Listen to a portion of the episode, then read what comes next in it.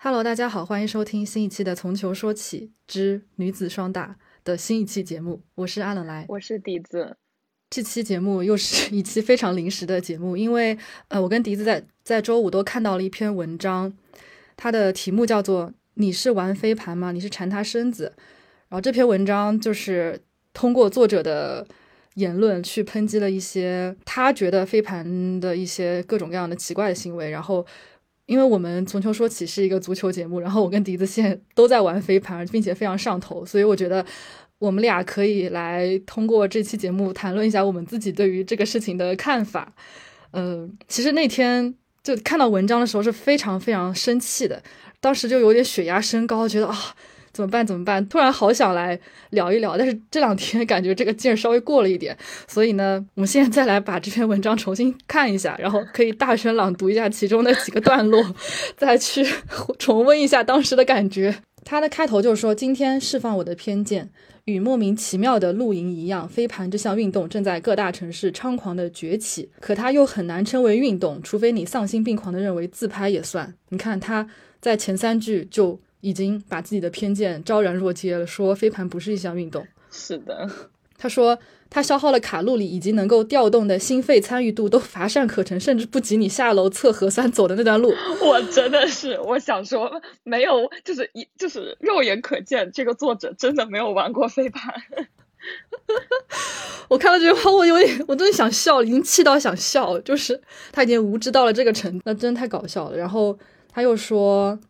足球爱好者的场地本就被愈发凶猛的城市化进程所倾轧，如今他所剩不多的遮羞布也将被飞盘爱好爱好者一把扯下。嗯，反正大意就是说，飞盘抢占了足球的场地，因为呃，目前国内飞盘都是在足球场上玩的。然后他就说，足球本是一项让男人觉得还是和男人一起玩才更尽兴的运动，直到飞盘的出现。他说：“当我们在一块狭窄的五人之场地，老男人之间迸发，肥肉与肥肉对撞。五分钟之后，气喘吁吁下来补水之余，耳边听到的是隔壁飞盘局传来如黄莺又似百灵的笑声。目光所及，模样俏丽的善男信女，女跑我追，好不快活。”然后他说：“每周踢球的男人是这个城市的异类，但每周想和女人玩耍的男人却成为主流了。”嗯，怎么说呢？这句话有点怎么说，就是很奇怪，就是太阴阳怪气了，只能说。对。然后他，我觉得就让我最愤怒的就是说，他说飞盘也是两性之间的隐喻，拿着一个飞盘就能让男性听从指令，这是女权最浅表的体现。而男人也乐意通过展示灵敏来凸显自身的性魅力，进入一种雄竞的状态。嗯，就是很难，就是很难明白他想说什么。对，而且我们自己作为一个玩飞盘的人，在场上甚至都从来没有往这方面考虑过。我不知道他这个结论是从哪里得出来的，就是可能他可能就是看两张照片，对，就是可能他在隔壁场踢球和肥肉碰撞的时候，然后车头看到旁边的飞盘场所观察出来的结论吧。对，然后他还说，女性穿着使用场景不多的瑜伽裤。然后扎着青春马尾辫，加上滤镜的渲染，放到小红书上，倒也显得清新。就好像女性穿瑜瑜伽裤是一件很不得体、很不道德的行为一样。问题是，这很正常，瑜伽裤就是用来运动的呀。然后我们穿着瑜伽裤出门运动，不是很正常？对啊。然后说使用场景不多，哎，不过关于瑜伽裤的讨论，最近在小红书上也有，嗯，被另外一群人所。讨论就是户外群，就是有人说，哎，你们怎么可以穿着瑜伽裤爬山？我本来以为是说爬的是那种，嗯，荒郊野外，后来发现最先开始发这个帖子的那个女生穿瑜伽裤爬的是青城山，然后被骂了。我整个人就 是青城山上面都是楼梯，我穿瑜伽裤爬个楼梯居然也可以被骂，我真的是服了。我觉得穿瑜伽裤做任何事情都很正常啊，为什么就是关于运动的穿着要这么的别有用心，就很奇怪。对呀，嗯，然后这篇文章基本上就是这样讲，反正就是通过制造足球和飞盘的对立来，呃，把自己的偏见明明白白的展示在台面上。然后这篇文章刚开始阅读量其实很低的，但是后来被疯狂的转发，包括很多朋友，甚至有一些就是比较官比较大的那种朋友都过来私聊我说。怪不得你喜欢玩飞盘。然后现在这篇文章已经有十万加了，所以可能确实也是切合了当代现在人的很多痛点吧，就是也是一个关注的点，所以被大家看到。我真的觉得这一篇文章是成功挑起两性对立，就不要说女权怎么怎么怎么样，你们男人真的更擅长哎。就按照我的性格，我平常是不会去理睬或者回应，比如说别人过来私聊我这些东西的，我可能就回个表情或者就是不回复。但是这次真的就。看到这篇文章真的非常的生气，是因为这个误解太深。他针对我个人也就算了，他针对的是整一个玩飞盘的群体，所以我就觉得实在是忍不了。就当时就在那个我们一个女子飞盘群里面就说，我想真的有必要来讨论一下这个问题。嗯，就首先我觉得，就抛开具体的争议点来说，我觉得，嗯，一个人在不了解一项运动或者说一项事物的前提下，他直接用自己非常固有的偏见和刻板印象去攻击别人，我觉得这个本身就不是一件得体的行为。而且这个时候，其实可以看出来哪些人是嗯发自内心的尊重别人，在对自己未知的领域的的情况下，哪些人是真正的有求知欲、有好奇心，并且可以平等的去呃交流的，哪些人就是以一个非常高的姿态就自上而下的去抨击别人的。这个时候其实可以看出来很多东很多事情的，包括比如说我自己在玩飞盘的时候，我可能身边一些不了解的朋友，有些人就会问我说。不就是给狗玩的吗？有什么意思？当然，还有一些人也就会非常真诚的来问我具体的规则，或者说啊，飞盘到底好玩在哪里啊？那这个时候我就非会会非常乐意的跟他们分享。就这个时候也其实也看出来人跟人之间的差距还是不太一样的。是的。然后它里面就是说那个飞盘和足球抢场地的问题嘛，我觉得这个问题也挺，呃，逻辑太混乱了。呃，就不止这篇文章啊，就还有其他的文章，就是说中国足球不行了，都是因为现在足球场被飞盘的人抢去了。就中这中间隔了大概十八层逻辑都没有顺清楚，然后直接简单粗暴的得出了这样一个结论，就很奇怪。哎，我不知道你在杭州玩飞盘是怎样的。呃，因为我在武汉玩的话，可能如果一片场地是有，比如说四块足球场，可能会有两个飞盘，一个幼儿早教，然后剩下的一个可能才是足球。然后我不确定它是因为其他的场、其他定场地的呃运动占了足球场，还是因为没有人定足球场用来踢球，所以变成了别的。项目就甚至是幼儿早教，想想看。呃，其实这个问题我之前有咨询过朋友，就这两天吧，就是他其实也去问了一些有自己就是足球场的一些老板什么的，然后有些人是说，呃，因为订场地的大部分都是周末或者是平时工作日的晚上，那确实存在一定程度的竞争关系，比如说足球和其他的，比如说橄榄球啊或飞盘这些运动，当然还有更多的。老板们就是觉得他其实是更充分的利用了整个场地，把他平时可能空闲的时间一一部分给出了飞盘，一部分给到了其他的运动，所以，嗯，总体来说，呃，球场老板的收入其实还是一定程度上是增加的。对呀。那这个其实对于，呃，足球场的 owner 来说是一件好的事情呀。对呀，因为我看过的或者打过的奇怪时间的盘，就比如说。呃，工作日的下午大概三点到五点这种场，或者是晚上九点到十一点，我说因为可能打飞盘的人比较年轻，他真的可以打九点到十一点的场，就是我都打不了这个场了，但是更年轻的朋友们他们还可以去，因为我们现在就我们现在那个我在的一个之前在的一个社群，他办了一个相当于联赛一样的比赛嘛，是他是一次性要打连续打六周的比赛。然后我们自己队伍因为订不到平时晚上的场地，所以只能基本上都订晚上十点半到晚上十二点半这个场地用来作为队伍的训练，你知道吗？然后因为后面是没有人订的，所以基本上十二点半结束了之后，他们仍然会继续训练，基本上有可能到一点半。这样子，所以基本上就是晚上，但说是熬夜猝死局，就是真的。就前一场是足球的人，足球的人大概大汗淋漓的踢完了，然后他们回家了之后，飞盘的人上场了，开始 进行一场熬夜猝死的训练，一直到深夜十，比如说一点啊什么的，就确实可能场地在目前来说是一个比较大的问题。但是这个问题你要说真的是因为 飞盘抢占了足球的场地吗？根本没有什么关系啊。本来它这个。如果说，呃，场地是通过什么合理合法的手段交了钱，那就应该属于交钱定场地的这这批人，他跟是不是属于某一种运动其实并没有直接的关系啊。对呀，就如果是，嗯，因为你定场地，谁先定，那就是谁。可以使用这个场地吗？那可能就只能说飞盘的呃社群运营会做的比较好。就比如说我们会提前一个星期定下下周三的什么时候，我们会在这一片场地什么什么时候到什么时候进行比赛或者训练，这都是已经提前一周定好了的呃计划。那可能踢球的人，他们可能以前没有那么多人和他们抢场地，呃，我今天定了，明天想来踢比赛，那他们就可以定到比赛呃比赛的场地。但是可能现在有了一个更提早做计划的呃社团之后，他们可能就订不到场地了，然后就由此迁怒于无辜的飞盘，我觉得也是有可能的。对，是有这个可能。但是本身球场预定对于每个人都是开放的嘛？对呀，而且。除非是那些专款专项，比如说拨款就是专门用来给，比如说女足或者专门用来给某某某足球队用的场地，其他的场地就是给社会所有人开放的呀，那就是谁先付款谁先去可以用。所以你要是觉得场地少，它根源难道不是因为中国体育的基础设施建设还不到位，或者是社会体育的场地资源还太有限嘛？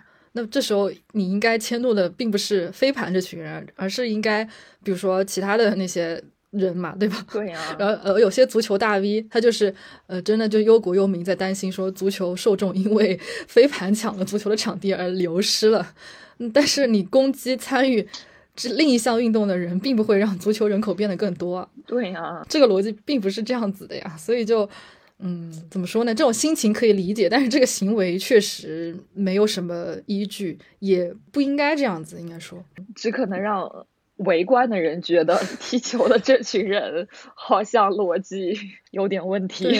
嗯，而且更会挑起运动与运动之间的对立。明明这两项运动其实很多本质上面是有很多共同点，并且，呃，两项运动其实都参与的人其实也有，但是偏偏要在以这种形式去挑拨两群人的关系，其实是挺不好的。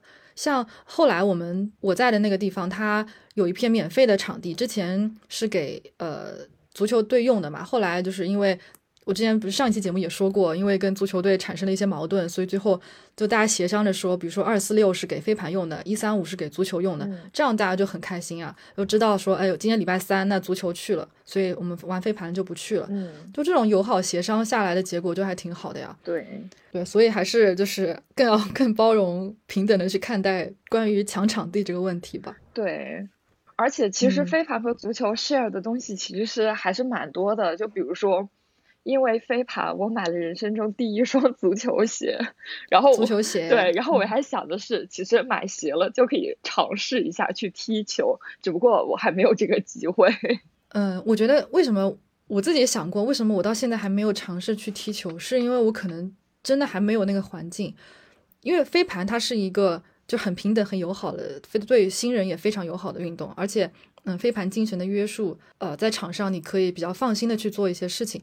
但是扪心自问一下，很多踢球的人有没有耐心从零开始去教一个新手踢球？比如说我路过一片足球场，我说我想学踢球，那那些在踢球的人会不会就真的有人过来愿意教我？可能会有，但是并不是经常会这样。所以我到现在还没有尝试足球的原因，我想抛开我自己的脚伤问题，可能很大程度上就是因为没有这样子对新手友好的环境。但是在飞盘场上，我就看到大家对新手、对从零开始的人非常友好，可以耐非常耐心的去教他们。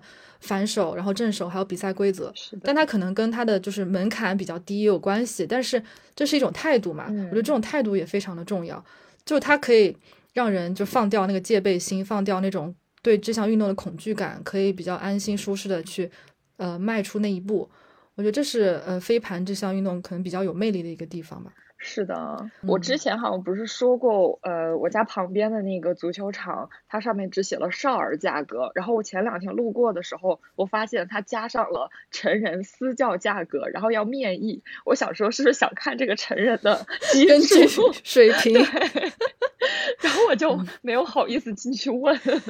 哎，这个也挺好的，说明目前还是有一定的需求，才会有这样子的结果。哎。有私教的话，确实可以尝试一下。对，因为就是你要去找那些已经很成熟的队伍或者是社团，挺难的，尤其对于一个女生来说，嗯，所以找个私教感觉还不错。是的，哎，但是我还是觉得，我我是真的会觉得踢球的门槛真的太高了，就感觉我站上场可能不会有人传球给我，因为他们知道我不会啊，那传球给我就大概率就是失球啊，那。为什么要传给我就很奇怪，对呀，所以呃，而且自己也会觉得很自责，我又不会踢，那我上去干啥？我干扰干扰对方，然后又干干扰自己的队友，然后还抢占了一个一个有效位置，对吧？可能什么的，所以就也不知道。呃，但是飞盘就不会啊，因为嗯，可能会大家会在这方面的那个心理预期会低一点，就不会说有那么大的心理压力。我主要是觉得飞盘场上，你可能去的，就比如说，如果你去新手局，可能大家都是新手，就大家都差不多的菜。你就会觉得我来不是拖后腿的，我们是一起进步的。对，而且就新人说自己哦一次都没有玩过，大家都会非常友好的说没关系没关系，我们会来教你的。嗯，你正反手学一学很快，然后就可以马上来比赛了。这种态度对于新人来说是一个非常好的一个强心剂。是的，对。然后他在那个文章里面又说，就觉得好像男生跟女生一起玩这个事情。我记得他是在评论里说的，对对对，他自己发了朋友圈，然后被人截出来了。对，他说在国内，呃，我尚没见过男女搭配的户外运动能持续火热下去的。然后这个作者回复了一条说，因为最后都出事了，造成家庭不和睦。我这个真的笑死了。对呀。然后他还在那个朋友圈里面，我记得有。被人截图说，呃，飞盘这项原本只有狗在玩的运动，正成为都市盲流子的新宠。它集合了社交、聊骚、乱搞、秀蜜桃臀等诸多先锋因素，就是和运动无关。作为一个未来的湿地足球难民，我有点焦虑。他说现在是，以前是狗在玩，现在是舔狗在玩。就是你说他跟他是狗在玩呢，我只能说你是没脑子。但是又说什么跟集合了什么乱搞什么乱七八糟，就觉得他真的是没脑子，完全是一种。就是男性凝视下的一种对于女性参与运动的一种非常污蔑性的言论，对。就是女生去参与运动了，然后结果他又说：“哎，你玩的这个不是运动，因为你们怎么怎么怎么样，你没有符合我们男性对于运动定义的一二三四五六七。然后即使你符合了，哎，你凭什么穿瑜伽裤？哎，你凭什么露出你的蜜桃臀？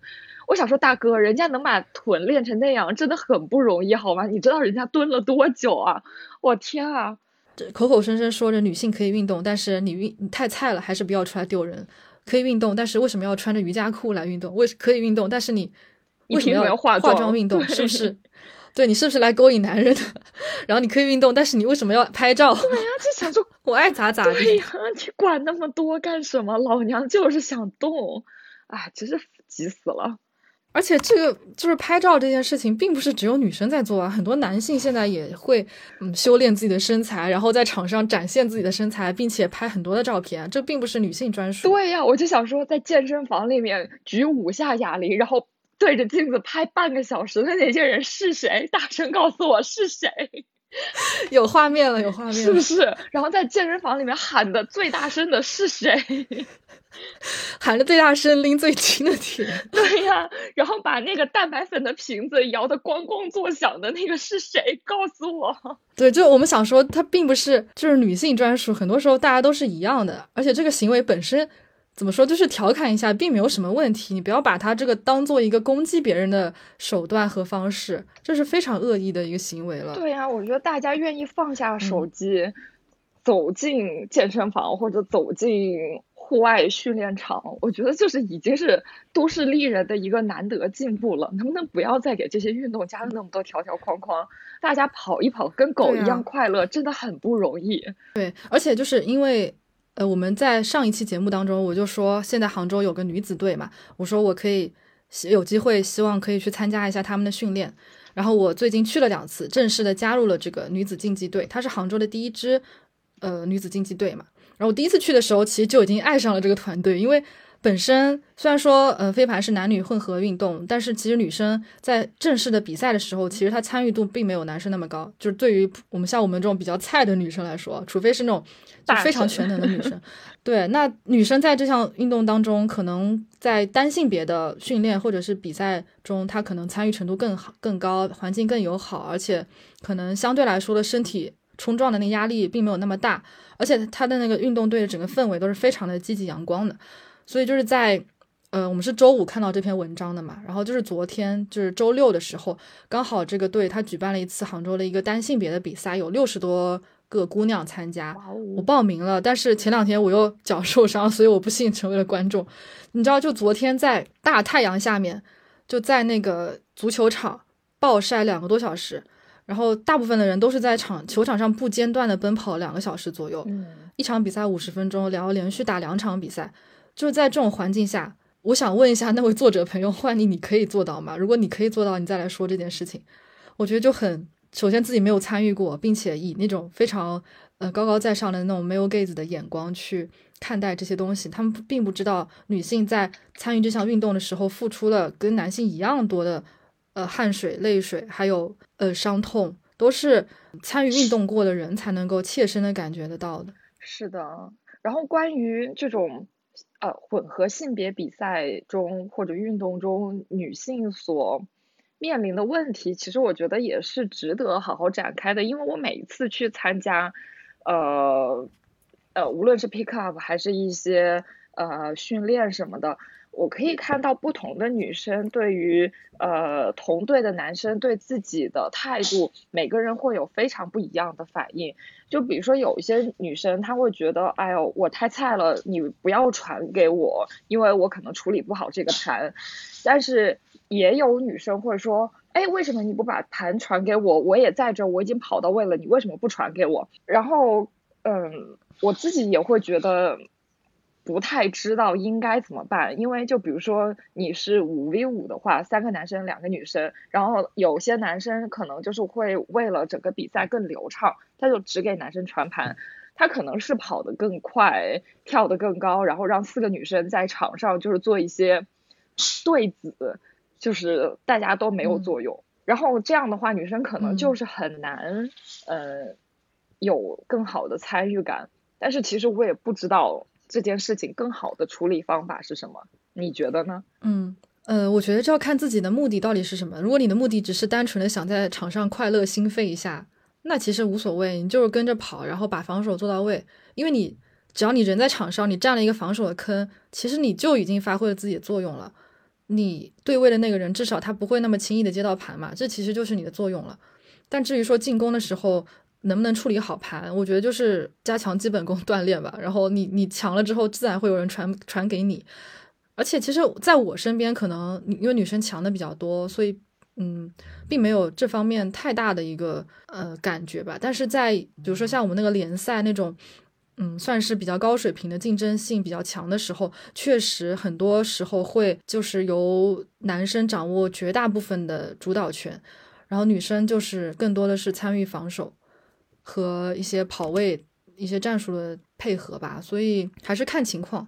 真正想要让女生来主导，确实是在单性别的训练和比赛当中会，呃，效果会更好，参与度会更高一点。是的，我就想说，其实真的不是只有男生才喜欢和男生玩，女生也是喜欢和女生玩的。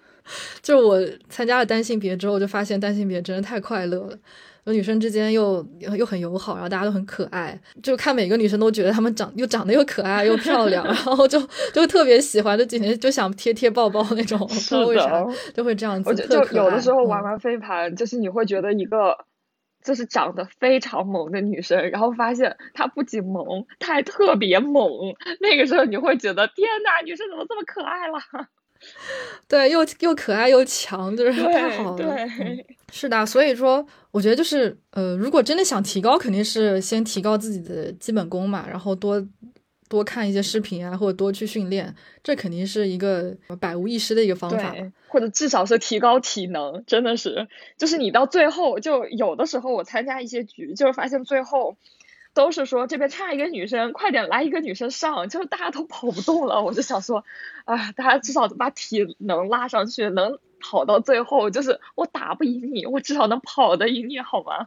对啊，特别是比赛进行到后半段的时候，真的是看体力和跑动能力啊。是，所以就是再怎么样，至少参与这个运动是不吃亏的，因为你总有办法可以。锻炼到某一个部位，或者是全身，对吧？对，所以其实还好。我觉得那位作者可以真正的去体验一次，而不是只是在这边当键盘侠。对我，他好像是在北京，是吧？我觉得希望可能可以有北京的俱乐部可以邀请一下这位作者去飞盘场上体验一下，他就知道什么叫做什么下楼做核酸的那个强度都不如的运动，你可以真的尝试一下强度。不过就是我我确实看到之前我们那个我跟你不是还有群里面就在发有一些那个俱乐部非常夸张的那种宣传照，哦哦，和那种博人眼球的大尺度照片来吸引男男女女关注嘛。是，但我觉得这一部分行为并不能和黑盘这项运动划等号。是的，包括说有有一张图，就是说是日本的 Ultimate，啊，对英国的 Ultimate，呃，美国的 Ultimate，还有中国的 Ultimate，就是小红书那个照片，其实就是非常，也是一个非常固有的一种偏见和刻板印象吧。这个就像大赛期间出现的足球宝贝不能代表所有女球迷一样，就这样子的照片并不能代表所有真正在飞盘场上奔跑然后流血流汗的人。因为我看到这个篇文章，我其实。第一反应是非常生气，然后我第二反应就是其实很痛心，因为我身边有一些教练，包括一些打了很多年、打了十几年从事飞盘运动的人，他们不遗余力的在推广这项运动，而包括一些大神级的，比如说之前国家队的教练啊、运动员什么的，就他们真的是非常耐心，手把手在从新人场开始教起，认真的回答每一个问题。呃，不管是新手还是可能盘龄相对长一点的老盘子，都是非常友好又有耐心的人。他们是非常尊重每一个对手的。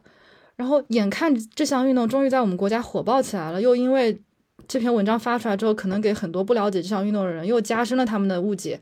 所以我其实是想到这个就会有点难过，就觉得他们一方面又在那么努力的推广，一方面隔阂又这么深，就觉得嗯，到底应该怎么办？其实我自己有点想不通。所以这也是为什么我想录这期节目的原因，就是真的想要为他们说说点话，就是不应该是这样子被对待的。是，就这篇文章发出来之后，就是会有很多人从小红书啊，或者曾经自己的朋友圈，就去找一些符合这个这篇文章所描述的飞盘现状，去验证说，对，飞盘在中国就是一个拍蜜桃臀、大长腿和浓妆艳抹的女孩的地方。哦，我就觉得有一点。怎么说呢？你们不是讨厌飞盘，你们真的就是在厌女而已。而且这些拍照的人，就是因为拍了照片，所以才出片啊。那更多的飞盘场上在运动的人，他们没有照片，所以他们他们就是在运动啊，所以他们没有拍照片。对啊，我的朋友圈，对啊，我的朋友圈从来没有 PO 过我在玩飞盘的照片，是因为。拍的实在太丑了，是因为真你真正的在运动，所以个表情超级狰狞。要么就是有的时候在热身的时候，他拍我头顶的这照片，我真的是谢谢他了，就感觉我摄影师的问题一样。我真的是很想去谢谢他全家。下次戴个帽子吧。我真的，我下次要戴头巾，整个捂上，气死我了！那一次看到，就我觉得首先，呃，运动的时候拍照并没有任何问题，把自己。好看照片剖出来也没有问题，但是更多的人他在运动的时候并没有拍照，他就是好好的在运动，在非常享受场上的这些东西，他可能并没有想到说我要拍照或者我要凹造型什么的，所以你看到的就是那些已经拍好的照片，那这只是非常小的一部分人想要做的事情啊，他们也没有错啊，所以我不知道这个有什么好值得抨击的，所以我觉得就很奇怪。虽然说我呃。我大部分时间当然都不会被拍照，但是偶尔可能会有人拍一下我，或者之前那个视频就是被临时被抖音网红拉去聊了几分钟，这个也并不是一个什么刻意安排的，就是展示这项运动最真实的样子啊。但是就会被人恶意解读，把他那个其中的几句话拉出来说。这项运动是什么方便找对象啊？然后呃，什么方便脱单啊？什么接盘侠之类的，就是这种你要恶意的揣测别人，总总能找到三百六十五种角度来恶意揣测一个人，是，所以就没有必要去理会了，在这个事情上。哎，我只希望那些骂飞盘的人，你们真的可以有机会走上飞盘场，A K A 你隔壁的那个足球场来感受一下。飞盘的快乐。所以其实这期节目并没有想要去试图挑起更大的对立，或者挑起什么男女对立，或者足球和飞盘对立。毕竟我们作为一个足球迷，真的是发自内心的热爱这项足球，而且也希望身边有更多的人可以去踢球。我们自己的节目里面也无数次的强调过这一点。当然，也希望中国足球可以越来越好。但是作为一个飞盘爱好者，我觉得飞盘这项运动应该被平等的尊重。和平等的对待，因为所有的运动都不应该搞鄙视链，所有的运动都是值得尊重和鼓励的。你走出家门，拥抱阳光和草地，你在太阳下面奔跑那么久，你就是会感到快乐啊！对，本身就是一种非常热爱生活的方式啊。体育精神是什么？体育精神并不是通过这种拉踩来体现的，它就是鼓励所有人去运动啊，去奔跑，去呃流汗，那就行了呀。所以。啊，怎么说呢？就是真的希望大家可以明白这一点，然后特别是这个作者可以明白这一点，然后不要再当键盘侠了，真的走出去运动一下吧。而且你就算踢球了，也并不代表你是一个很高贵、很有优越感的人，你就是跟大家一样，都是一个在运动的人啊。大家都只是在响应体育强国的号召号召，对，大家都很平等。是的，对这期节目，反正也就是最后。我们落到的点肯定是所有运动都是平等的，所有运动都是值得被尊重的。然后也希望大家可以多多走出家门吧。是的，上海的朋友们除外。也快了，快了，快了，快了。是 这样说出来之后，愤怒可以抵消掉好多，还是挺开心的。也希望飞盘这项运动可以被更多的人接受和理解，而不是呃再更深的加重一些误解。是的。